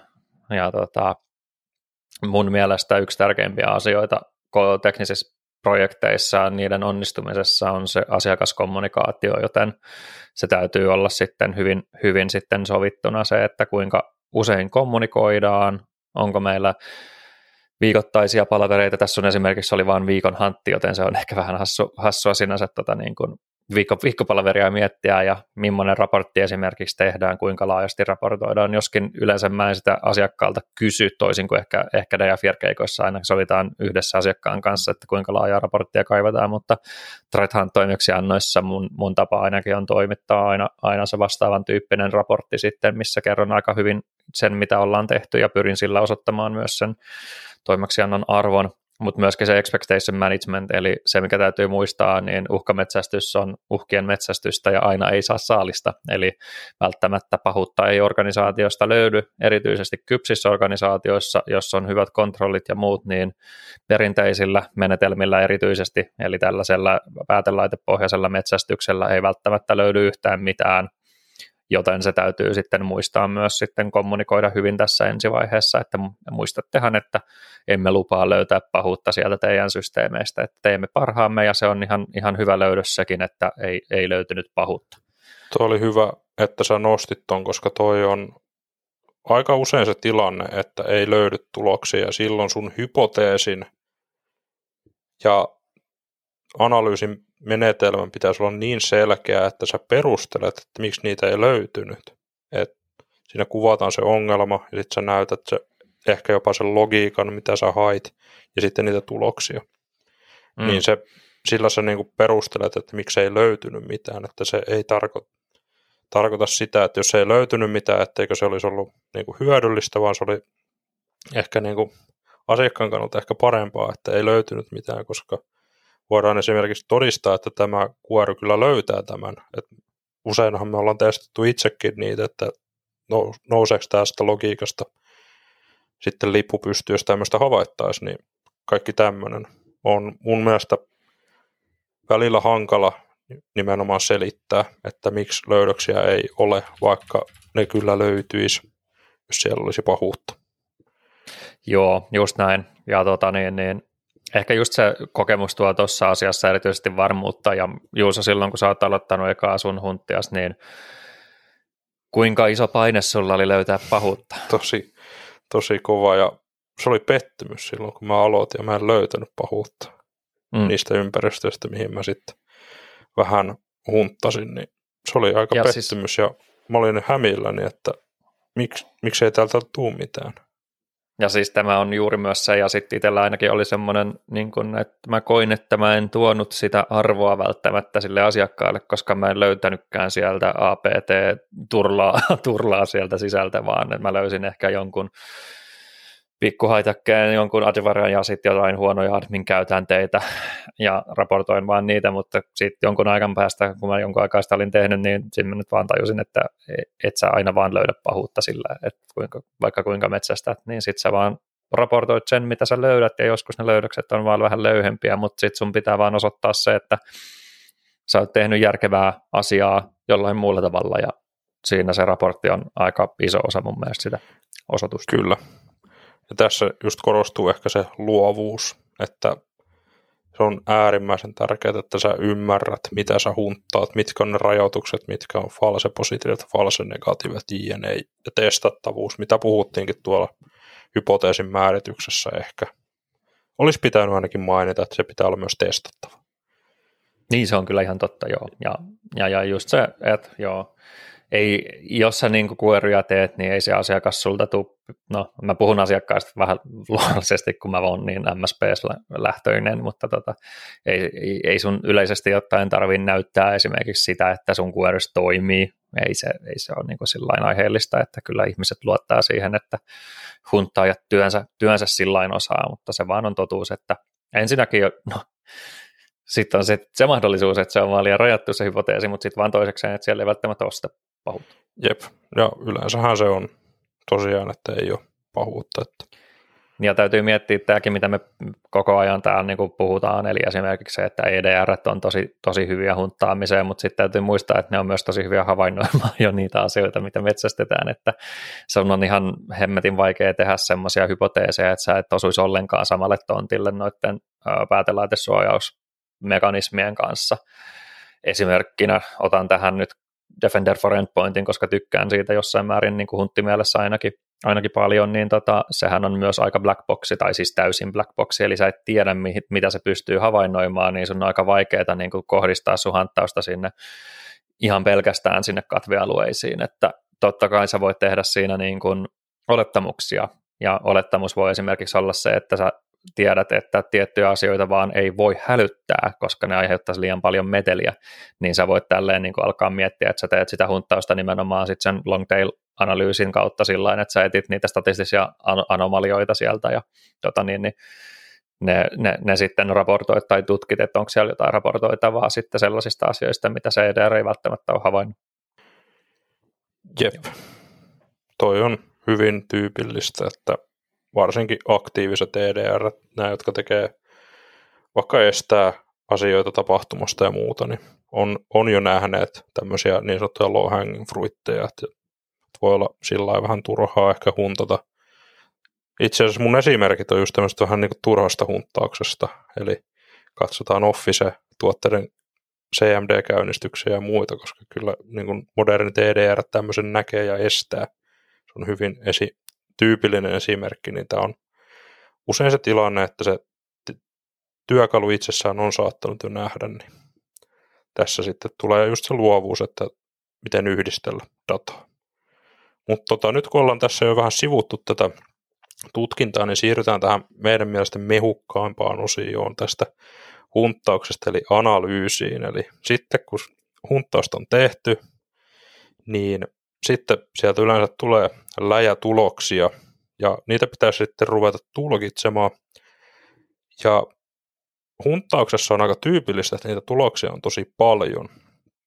Toki riippuu aina siitä hypoteesista ja hausta ja työkaluista jne, jne, mutta tota, perinteisessä reaktiivisessa valvonnassa tarkoitus on palauttaa mahdollisimman vähän tapahtumia, jotka on tunnettuja pahuutta Eli siellä ei pitäisi olla hirveästi näitä niin sanottuja false positiivisia osumia. Ja proaktiivisessa metsästyksessä taas metsästäjä perkaa suurtakin datamassaa ja pyrkii menetelmänsä mukaan tunnistamaan täältä poikkeamia. Me ollaan nyt mainittu tuo menetelmä, ja varmaan lähestyttävimpiä ja käytetyimpiä on long tail analyysi, jossa lasketaan tuloksista harvinaisimmat tapahtumat. Ja mä oikein mietin tätä nimitystä, niin mulle tuli vaan mieleen, että se on tapa ilmaista tulokset yleensä pylväinä, jossa yleisimmät tapahtumat on vasemmalla, lukumäärältään suurimmat, ja sitten ne alkaa harvenemaan, kun mennään oikealle päin, siitä tulee semmoinen laskeva häntä.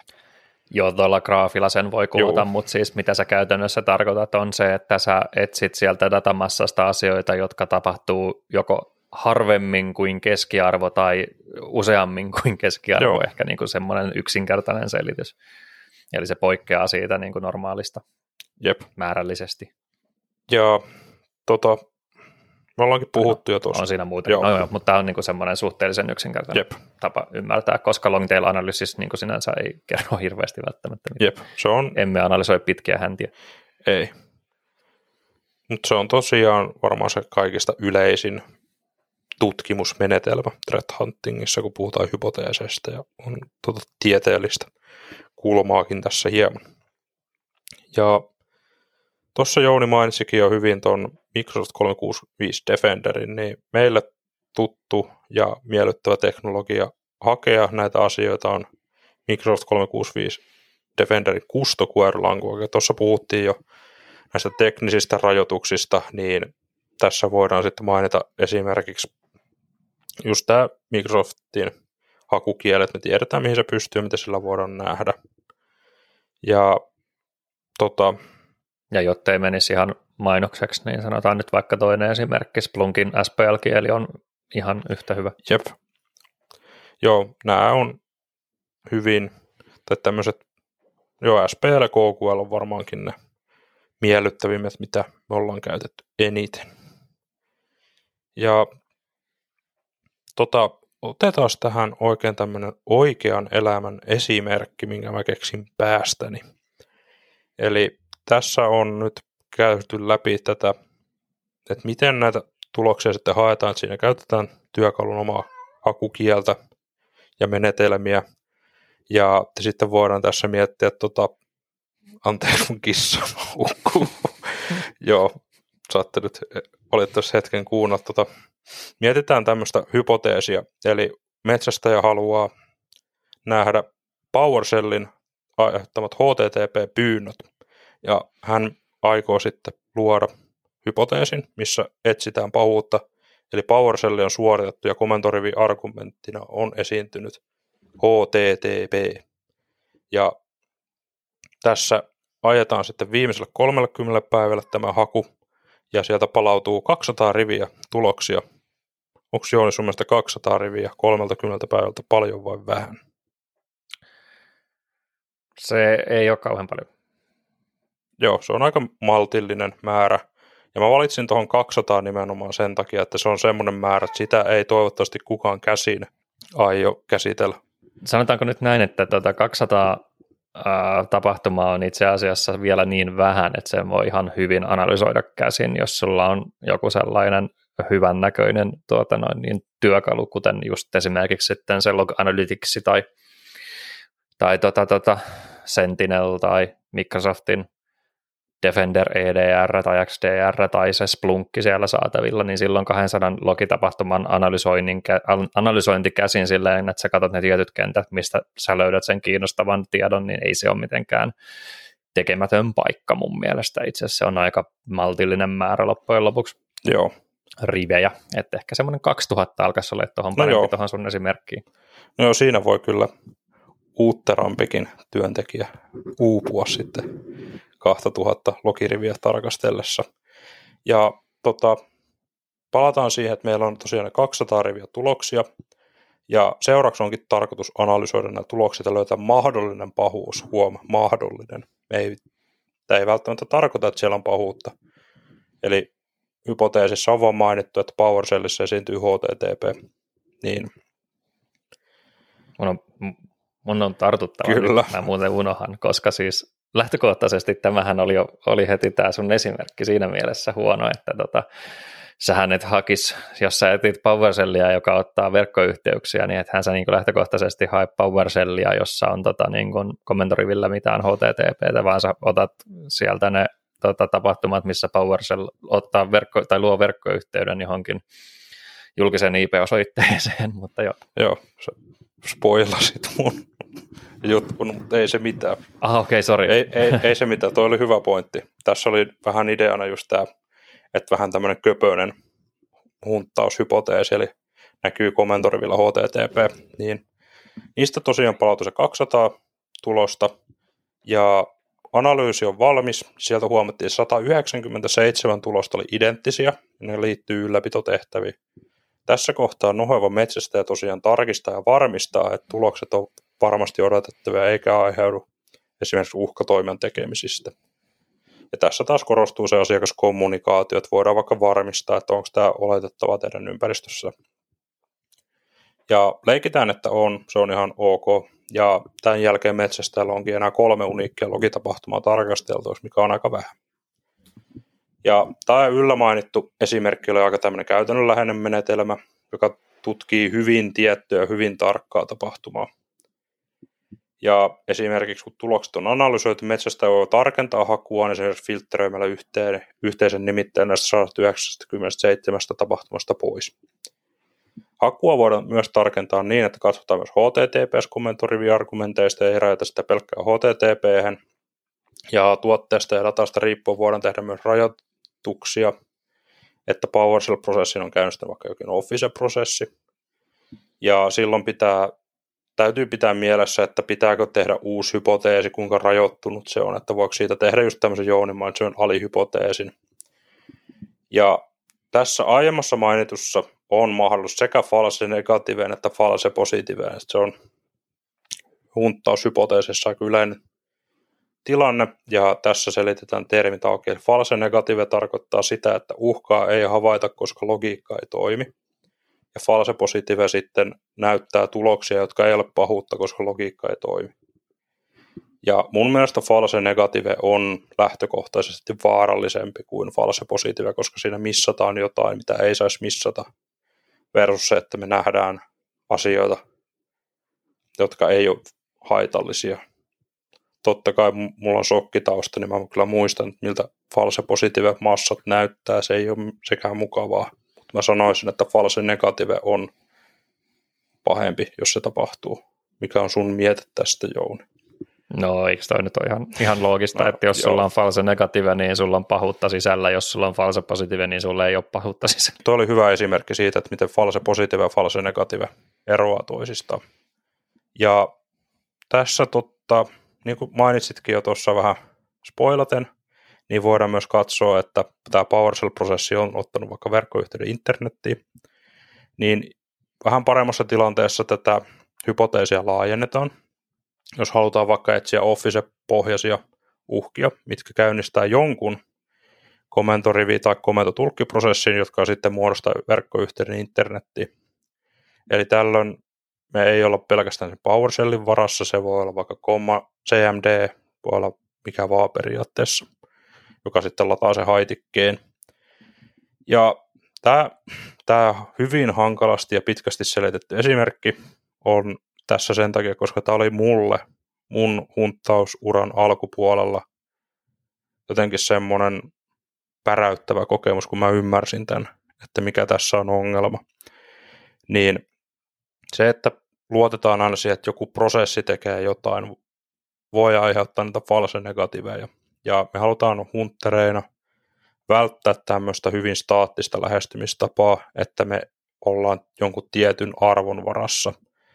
Milloin me tuodaan sitä ehkä enemmän anomaliaa poikkeamia, minkä Jouni opetti mulle aikoinaan.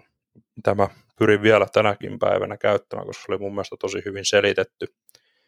Eli jos otetaan tämmöinen vähän statistisempi, eli tilastollinen laskelma, ja tässä me halutaan ottaa vähän niin kuin tämä sama esimerkki, eli uhkatoimia on lähettänyt sähköpostikampanja, josta on sitten käynnistetty haittista, jossa on käytetty jotain Office-tuote tiedostoa, mikä sitten suorittaa. Niin me voidaan asetella tämä hyvin karkeasti kolmelle eri tasolle.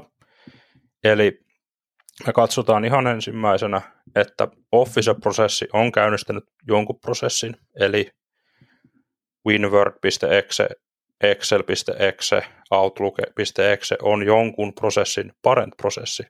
Eli mennään tähän prosessihierarkiaan. Tässä voidaan sanoa, että viimeiseltä seitsemältä päivältä tuloksia tulee 5000.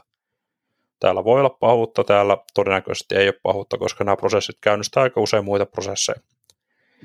Tämän jälkeen me voidaan ottaa tämmöinen anomaliaan ja tilastollisuuteen pohjautuva ratkaisu, että me lasketaan jokainen uniikki lapsiprosessi näille Office-prosesseille.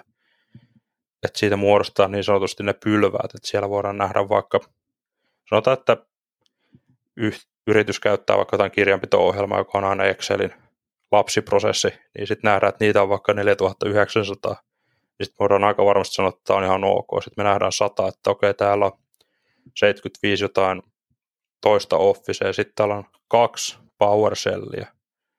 Ja sitten me voidaan, jos tätä tarvii vielä filtteröidä, me voidaan katsoa, että onko näillä lapsiprosesseilla onnistuneita yhteyksiä internettiin. Niin tällöin me ei rajata itseämme siihen, että me etsitään, että PowerShell on tehnyt verkkoyhteydessä lukee HTTP command lineilla, vaan me pystytään kattamaan mahdollisimman monta variaatiota tästä pitämällä se meidän hypoteesi ehkä enemmän siellä alkupäässä, eli Office-tuote on käynnistänyt haittiksen, joka on sitten tehnyt haittisasioita. Joo, ja tästä nyt päästään takaisin niihin, mistä mä aikaisemmin puhuin, eli kun ymmärrät sen datan ja ymmärrät, mitä etsit ja miten sitä dataa voidaan kätevästi yhdistellä sitten, sitten, sitten tietynlaisiksi hauiksi ja hypoteeseiksi, niin se alkaa valoittamaan, että mitä kaikkea voidaan käytännössä tehdä ja ylipäätään se, kun alkaa miettimään, että mikä se, mitä, se perimmäinen, mitä se perimmäisesti itse asiassa tekee se prosessi. Eli kun sulla on sitten vaikkapa se uhka artikkeli siitä uudesta loaderista ja siellä lukee, että se tekee diipadaapaa, niin sitten kun sä ymmärrät, mitä sä voit metsästää, niin ja sä ymmärrät niin kuin tavallaan jo lukemalla sen artikkelin, että miten se prosessi käyttäytyy, niin se tekee tuosta hunttaamisesta aika paljon miellyttävämpää, eikä sun tarvi enää miettiä mitään kommentoriveja, koska mun mielestä kommentorivi hunttaus on aika, aika turhaa hommaa huomioida, miten usein ne vaihtuu Jep. sitten ja ne no, obfuskoidaan ja muuta. Joo, niin, niin. toi obfuskointi nimenomaan PowerShellissa aika usein uhkatoimijat käyttää obfuskointia, eli se on... Ja muutenkin. Ja joo, muutenkin. Siellä prosessin command line on tosi epäluotettava. Et joo, hyvä, jos siihen osuu. Ja totta kai niitä voi olla siellä. Ei se nyt... Osuu niitä. Ei, ei se, ei se poissuljettua. Ei. Mutta idea on nimenomaan tässä se, että jos listataan vaikka näitä harvinaisia lapsiprosesseja, me voidaan katsoa, mikä niiden command line on yhtä lailla. Meidän ei tarvitse tietää, mikä se on. Mutta me voidaan Kyllä. olettaa, että siellä voi olla pahuutta. Jos siellä on vaikka Base 64 enkoodausta, niin me voidaan purkaa se ja katsoa, mitä siellä on sisällä. Meidän hypoteesi voi olla vaikka, että jokin prosessi on käynnistänyt PowerShell, jossa on Base 64 enkoodausta esimerkkinä, niin tää, tästä pääsee niin. moneen eri lähteeseen. Me, mekin ollaan myöskin tästä aika paljon PowerShell hunttauksesta, tai minä ainakin aikana. Myös, myöskin se, mikä on hyvä muistaa myös, niin kaikilla näillä paremmilla kielillä sä voit sen tehdä sen Base 64 enkoodauksen suoraan dekoodauksen, sorry, siinä tota, niin kuin suoraan siinä queryssä, että esimerkiksi KQL sä voit dekoodata sen PowerShellin Base 64 enkoodatun rimpsun suoraan siinä kuoryssä ja sen jälkeen, kun sulla on se selväkielisenä stringinä siinä, niin sä voit tehdä siihen lisää hakuehtoja sitten halutessa. Jep. Toki täytyy aina muistaa, että tietyssä vaiheessa ne sitten alkaa olla vaan liian raskaita ne kuoryt ja niitä ei voida Kyllä. käyttää, mutta tota, kuitenkin toi ei vielä ole kauhean raskas. Jep, joo.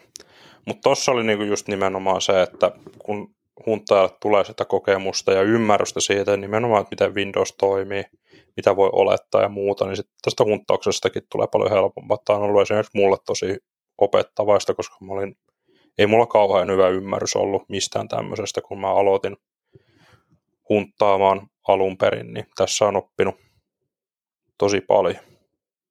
Se ehkä tuosta analyysistä, siinä oli se, mitä mä halusin käydä läpi.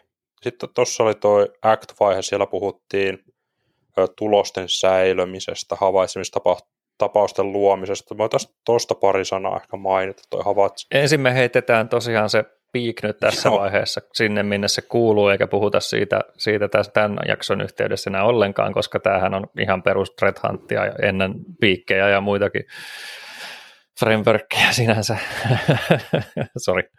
Tota niin, niin ei, ei, pakko ehkä vielä sanoa tässä, koska tämä kuulostaa ihan yltiönegatiiviselta. Mulla ei ole mitään sitä viitekehystä vastaan tai mitään, mutta tota, ehkä vaan just se, että se on aika paljon sitä, mitä ollaan jo tehty, niin tota, ei, en, en sillä niin kuin ehkä koe, että tarvitaan, tarvitaan ainakaan niin kuin tässä vaiheessa hirveästi niin kuin, siis me, me henkilöinä niin tuollaista frameworkia tästä puhumiseen, minkä takia en ehkä itse, itse halua sitä kauheasti nyt tässä puhua, mutta varmasti ihan hyvä ja toimiva, jos on metsästystä vasta aloittamassa. Joo, mä halusin siis tämän piikin ottaa tähän lähinnä sen takia, että me saadaan tämä jotenkin jäsennellysti, koska tämä on meille niin rakas aihe, että me poukkoillaan no. seinästä toiseen. Niin että tämä pitää ehkä meidät vähän aisoissa, mutta kuten huomataan, niin ei, ei pitänyt ollenkaan. No joo, ei se olisi periaatteessa riittänyt vaan väliotsikotkin, missä joo. vaan keskitytään tiettyyn asiaan, mutta, mutta hyvä. Tota, puhutaan silti pikaisesti läpi, läpi ja tota, mä vaikka en ole edes lukenut näitä noutseja, niin mä tiedän aliotsikoiden perusteella, mitä tota siellä suunnilleen on pihvinä, niin tota, ensin, ensin tässä on mainittu tämmöinen säilöminen ja tietysti olettamukseni on, että tässä puhutaan nimenomaan ehkä sen, sen samaisen metsästyksen toistamiseen liittyvästä säilömisestä, eli niin sanotusti se kaiken luodun datan säilöminen ja sitten miettiminen, että tota, kuinka sitä sitten uudelleen käytetään jatkossa, mikä on tietysti, olenko muuten oikeassa, mä en tosiaan... Mä en, sitä ei ollut kauhean tarkasti edes avattu, mutta mä niin kuin uskoisin, että tässä nimenomaan on tämä jatkuvuuskulma. Toivottavasti, Joo.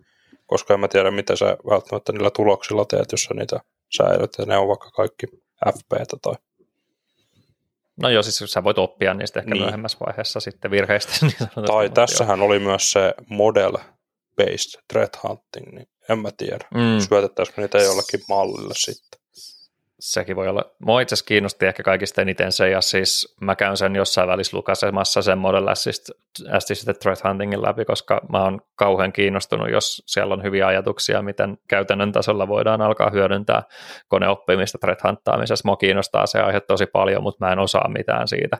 Että jos siellä on niinku just tipsejä silleen, että miten oikeasti niin kun pystyt alkaa hyödyntää, niin siinä on ehkä minun lukuvinkki. Toi on mulle uusi, uusi ja virkistävä kulma, että jos niin haluaa siitä piikistä jotain vähän tuorempaa etsiä, niin mä luulen, että toi on se kaikista tuorein osuus. Kätevästi jätettiin se sitten pois, mutta... Joo, mutta toisaalta meillä ei ole siitä mitään sanottavaa, koska mä en myöskään jaksa vaan lukea artikkeli ilman mitään omakohtaista kokemusta Jep. aiheesta, niin se olisi ollut mun mielestä ihan nolla sisältöä myöskin. Mutta joo, tota, siitä säilymisestä vaan sen verran, että se on hyvin kannattavaa ja kaikki sun tekemät kuoryt kannattaa säilyä johonkin. Ja tietysti, koska ne yleisesti ottaen ainakin tällainen niin kuin MSP-maailmassa on sitten työnantajan ominaisuutta, niin mua tietysti aina välillä harmittaa, että kaikki ne hienot kuoryt, mitä mä oon entisille työnantajille tehnyt, ei ole mulla enää saatavilla, koska mulla aina välillä muistan, että mä oon tehnyt joku tietyn kuori ja mä haluaisin niin kuin sitä samaa niin kuin mekanismia, sitä samaa logiikkaa käyttää uudestaan, mutta kun ei ole enää pääsyä niihin kuoryihin, niin niitä ei oikein voi käyttää, joten buu. Mutta tota, tässä, tässä hyvä, että tota, niihin on aina mukava mennä takaisin, mitä olet joskus aikaisemmin kehittänyt, ja sä saat sen logiikan toistettua varsin näppärästi sitten, sitten niistä, mitä olet joskus sitten devannut, tai mitä joku muukin on joskus devannut. Ja se on itse asiassa tosi opettavaista, kun sä otat jonkun muun tekemän kuorin myöskin, alat siitä niin kuin käymään läpi ja miettimään, että miten tämä oikeasti toimii sille rivi riviltä, mutta se voi olla myös raskasta, koska ne voi olla monimutkaisia. Mä voin sanoa omakohtaisesta kokemuksesta silloin, kun mä aloittelin ja mä luin sun jotain 300 rivistä Kuogual-hirviötä, mä reversasin sitä ja koitin ymmärtää, mitä sä oot tässä hakenut, niin se oli kyllä ihan opettavasta, joo. Että joo. Se oli hauska niin kuin nähdä kaikki ne ideat, että mitä siinä on ajateltu ja muuta, että se on niin kuin hyvin, suosittelen noita kaikkia, esimerkiksi KQL ollaan puhuttu, niitä on tosi paljon, esimerkiksi GitHubissa tietoturvatutkijat on julkaissut omia kuoruja, niitä kannattaa ihan lukea, jos tämmöinen kiinnostaa. Niin ja siis eikö se, se, se Microsoftin oma, siis siellä on tosi hyviä kuoruja nykyään, se oli alkuun ihan tosi niin huono, oli. siis se on se, mikä on siellä GUissakin saatavilla, mutta tota, se on nykyään nykyään se on oikeasti aika hyviä kuoruja. Sieltä löytyy, muun muassa mä tiedän sen, koska mä oon sen itse sieltä joskus lainannut, se BS64 purku siitä Power, se, tai semmoinen kuori, mikä etsii enkooratun PowerShellin ja purkaa sen BS64, niin siellä on semmoinen kuori suoraan valmiina. Jep. Laitetaan toinen, Joo, ja toinen hyvä vinkki on tämä, mä en ole itse käyttänyt tätä, mutta mä muistin, että kun puhuit tuosta GitHubista, niin on tämä googlesearch.com, eli Mun ymmärrys on se, että tämä koluaa nimenomaan GitHubia ja etsii sieltä niin kuin KQL-kuoruja ja sä pystyt tällä niin kuin hakemaan, hakemaan että, niin kuin KQL-kuoruja, mitä on tallennettu Gittiin, GitHubiin siis.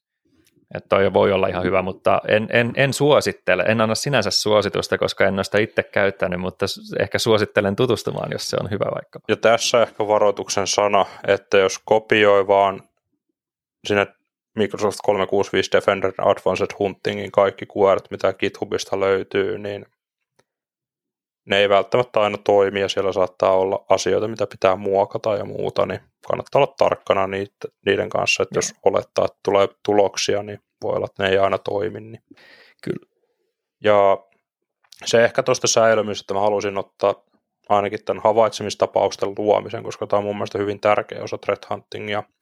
Eli aika usein, kun tehdään threat hunt kueruja, ne palauttaa esimerkiksi vaan hyvin vähän tuloksia tai näyttää vaan sen pahuuden, niin näistä kannattaa tehdä silloin hälytyssääntöjä, eikä käyttää niitä esimerkiksi jatkuvassa threat huntissa, koska sen paikka on vaan parempi olla hälytyssääntönä, niin tässä tulee ehkä sitä hyvää synergiaetua, että jos sä tykkäät threat huntta, niin sä todennäköisesti pystyisit työskentelemään myös detection engineering roolissa ja pystyt miettimään tämmöisiä havaitsemistapoja, niin aina tämmöiset hyvät ideat kannattaa ehdottomasti jakaa sitten sinne reaktiiviselle puolelle, koska se on mun mielestä tosi hyödyllistä ja esimerkiksi toi, mä en ole hetken kuunnellutkaan, mutta tämä podcasti Detection Challenging Paradigms juontajat sitä paljon vouhotti, että threat huntingin pääpointti on se, että sillä tuetaan sokin valvontaa, niin se jäi mulle hyvin mieleen. Niin se kannattaa aina muistaa, että jos threat huntista pystytään jotain sokkiin,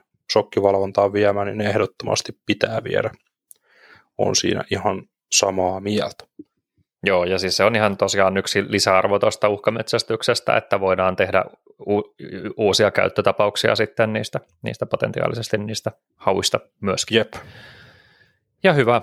Ehkä viimeinen asia ihan pikaisesti on tuo löydösten kommunikointi, mikä tuolla on sitten tota, niin, niin mainittuna. Ja tästähän mä jo vähän ehkä juttelinkin tuossa, että se, jos niin puhutaan tämmöisestä projektiluontoisesta tai ylipäätään MSPn toimittamasta niin uhkametsästyksestä, niin pitäisi olla aika, aika selvä peli sitten, tota, että miten ne, ne niin kuin löydökset kommunikoidaan. Ja itse kyllä olen tykännyt kaikista eniten mallista, josta on siis mahdollista, missä, missä uhkametsästyksen löydökset, jotka on siis nimenomaan tietoturvauhkia, niin kommunikoidaan suoraan sok sokkiin, jos sellainen vaan on, ja siellä sitten sokki toimii, toimii niin kuin sokki toimii, siellä pitäisi olla toimintatavat kaikkiin tällaisiin tietoturvauhkiin kuitenkin olemassa, tai poikkeamiin sanotaan ehkä näin, niin, tota, niin, niin semmoiset, semmoiset poikkeamat sitten sinne, ja sitten toki tällaiset, jotka ei ole sitten välttämättä niinkään pahuutta, niin ne voi sitten vähän pienemmällä prioriteetilla ilmoitella nyt sitten, vaikkapa jos meillä on projektiluontoinen, niin seuraavassa statuspalverissa tai jos ei sellaista ole, niin tota, raportilla sitten, jotka ei vaadi välittömiä toimenpiteitä. Ja sitten kun on oikeasti semmoinen inhottavan näköinen piruon merrassa tyyppinen tota niin, löydös, niin sitten soitellaan totta kai heti sinne soveltuvalle taholle siellä, no, joko omassa organisaatiossa tai asiakasorganisaatiossa, että hei löytyi tämmöinen, että nyt olisi syytä toimia. Tai sitten parhaassa tapauksessa toki on valtuudet toimia itsellä esimerkiksi laittamalla kone isolateen, jos näyttää siltä, että se on, se on sitten toimenpide, joka auttaa asiassa. Näin. Tota, viimeinen asia ennen kuin aletaan lopettelee, niin on ehkä sitten se, että mikä on uhkametsästyksen ja incident responsen ero ja milloin uhkametsästyksen tai uhkametsästäjän tulisi ymmärtää lopettaa se tökkiminen ja siirtää se löydös eteenpäin. Tämähän on aika hankala itse asiassa mun mielestä niin kuin, tota, tota, tämä on hankala miettiä, koska siis jos sä teet, okei, sä teet sisäisesti sitä, niin ehkä sulla on silloin pikkasen enemmän mahdollisuuksia ja aikaa niin kuin alkaa käsittelee sitä, niin silloin siinä ehkä joku tämmöinen malli, missä sä toteat, että mulla vaikka loppuu taidot kesken, että mä en niin kuin osaa sanoa, onko tämä pahuutta vai ei, niin siinä voisi olla ehkä hyvä semmoinen eskalaatiokulma. Mutta siis valitettavasti näin MSP-maailmassa tulee tietysti sitten se raha niin sanotusti vastaan, että siellä sitten on ehkä joku jonkin sortin aika, aika riippuvainen tota niin, määrittely siitä, että tota, kuinka pitkään sä oikeasti voit yksittäistä asiaa tutkia ennen kuin sitten sun täytyy todeta, että en pystynyt sanomaan suoraan, onko tämä pahuutta vai ei, joten tarvii lisätutkintaa. Mutta toi on oikeastaan semmoinen asia, minkä kanssa itse on joskus myöskin pallotellut, kun mä löydän jotain, mikä näyttää hyvinkin kalaisalta, mutta mä en sitten tiedä, kuinka paljon mä viittiin sitä itse alkaa tutkailemaan, että onko tämä nyt pahuutta vai ei. Eikä mulla mitään oikeastaan, oikeastaan niin kuin sen järkevämpää sanottavaa tuosta aiheesta ole, mutta ehkä juuri tämmöinen yksi problematiikka kanssa, mitä mä oon kohdannut, niin, niin, niin halusin sen tuossa nostaa kanssa. Mutta hyvä, meidän jakson pituus näyttää siltä, että tänään ei puhuta hirveästi huonoja uutisia, mutta ennen kuin mä lopetan, niin Juuso, mitä kuuluu Black Catille? Öö, tässä melkein nähtiin Black Catin poistuminen, eli Alpha Black Cat. Sivut meni alas ja epäiltiin heti jo, että nyt on viranomaiset pidättäneet tämän jengin, mutta tänään nauhoituspäivänä tulikin jo uutisia, että ne on taas siellä toiminnassa ja aktiivisena, niin tässä luultiin jo, että on onnistuttu, mutta ei vielä. No niin, se oli meidän huonot uutiset tällä kertaa, joten mentiin vähän lyhyemmällä. Hei, kiitoksia kaikille kuulijoille. Meidän seuraava jakso taitaa tulla uuden vuoden aikoihin ja meillä saattaa tulla sitten jonkin sortin pientä spesiaalia silloin, mutta emme vielä lupaa mitään. Saatamme tiedotella myöhemmin sitten tuolla meidän LinkedInin ja Twitteräksän puolella, jos, jos päädymme vähän spesiaalimpaan ratkaisuun silloin. Jep, se on just näin. Yes. All right. Eipäs meillä varmaan muuta tällä erää. Kiitoksia, kiitoksia tosiaan paljon kuuntelusta ja kuulumisiin taas noin kahden viikon kuluttua. Jep, palaillaan silloin taas. Moi moi. Moi moi.